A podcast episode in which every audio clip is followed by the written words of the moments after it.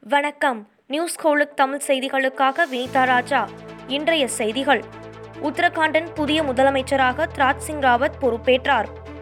டெராடூனில் நடந்த நிகழ்ச்சியில் மாநில ஆளுநர் பேபிராணி மௌனியா அவருக்கு பதவி பிரமாணம் செய்து வைத்தார்.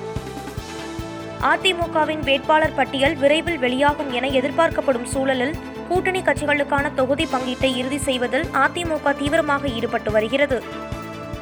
பாமக பாஜக போட்டியிடும் இடங்கள் இறுதி செய்யப்பட்டு விட்டதாக கூறப்படும் நிலையில் எந்தெந்த தொகுதிகள் என்பது குறித்த அறிவிப்பு இன்று வெளியாகும் என தகவல் வெளியாகியுள்ளது.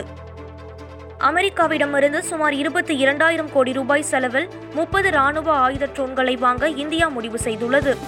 இந்த ட்ரோன்கள் தொடர்ந்து நாற்பத்தி எட்டு மணி நேரம் பறக்கக்கூடியவை எனவும் ஆயிரத்து எழுநூறு கிலோ எடை வரையிலான ஆயுதங்களை அவற்றால் சுமந்து செல்ல முடியும் என்பதாலும் இமாலய பகுதியில் இந்திய பாகிஸ்தான் எல்லையில் பாகிஸ்தான் அத்துமீறுவதை தடுக்கவும் இந்த ட்ரோன்கள் பயன்படும் எனவும் தெரிவிக்கப்பட்டுள்ளது. பெட்ரோல் டீசல் விலை உயர்வு தொடர்பாக விவாதம் நடத்த வேண்டும் என வலியுறுத்தி நாடாளுமன்றத்தின் இரு அவைகளிலும் எதிர்க்கட்சி உறுப்பினர்கள் அமளியில் ஈடுபட்டதால் அவை நடவடிக்கைகள் பாதிக்கப்பட்டன.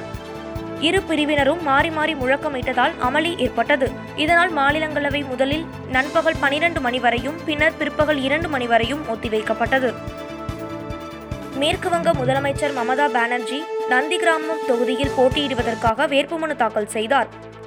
மேற்கு வங்கத்தில் எட்டு கட்டங்களாக தேர்தல் நடத்த திட்டமிட்டுள்ள நிலையில் மமதா போட்டியிடும் நந்திகிராமம் தொகுதியில் ஏப்ரல் முதல் நாளில் வாக்குப்பதிவு நடைபெற உள்ளது.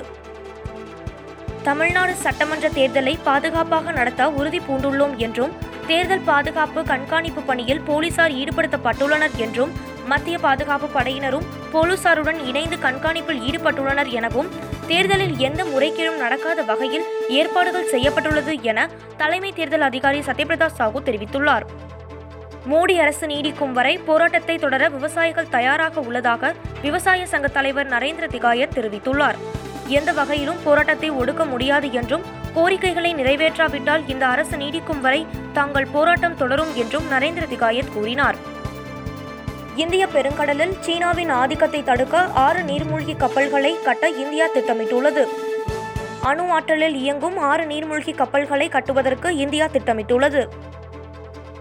ஸ்கார்பின் ரக நீர்மூழ்கி கப்பலான ஐஎன்எஸ் கரஞ்ச் நாட்டின் சேவையில் அர்ப்பணித்து வைக்கப்பட்டது. தி ரகத்தைச் சேர்ந்த கல்வாரி காண்டேரி ஆகிய நீர்மூழ்கிகள் ஏற்கனவே கடற்படை சேவையில் இணைக்கப்பட்டுள்ளன.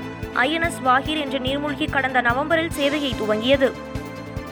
காற்றின் சுழற்சி காரணமாக தென் தமிழகம் மற்றும் மேற்கு தொடர்ச்சி மலையை ஒட்டிய மாவட்டங்களில் ஓரிரு இடங்களில் இடியுடன் கூடிய லேசானது முதல் மிதமான மழை பெய்யக்கூடும் என சென்னை வானிலை ஆய்வு மையம் தெரிவித்துள்ளது. ஏனைய மாவட்டங்கள் மற்றும் புதுவை காரைக்கால் பகுதிகளில் பெரும்பாலும் வறண்ட வானிலையே நிலவும் என்றும் சென்னையை பொறுத்தவரை அடுத்த நாற்பத்தி எட்டு மணி நேரத்தில் வானம் ஓரளவு மேகமூட்டத்துடனும் காணப்படும் என தெரிவிக்கப்பட்டுள்ளது. கொரோனா அச்சுறுத்தல் காரணமாக ஜப்பான் ஒலிம்பிக் போட்டியில் வெளிநாட்டு ரசிகர்களுக்கு அனுமதி மறுக்கப்பட்டுள்ளது. கடந்த ஆண்டு ஜப்பானில் நடக்க இருந்த ஒலிம்பிக் போட்டி கொரோனா அச்சுறுத்தல் காரணமாக இந்த ஆண்டு ஜூலை மாதம் டோக்கியோவில் நடத்த திட்டமிடப்பட்டுள்ளது. இதனையடுத்து வெளிநாட்டு ரசிகர்களுக்கு அனுமதி மறுக்கப்படுவதாக ஜப்பான் அரசு மற்றும் ஒலிம்பிக் சங்கம் தெரிவித்துள்ளது. இத்துடன் இந்த செய்தி தொகுப்பு நிறைவடைந்தது. நன்றி வணக்கம்.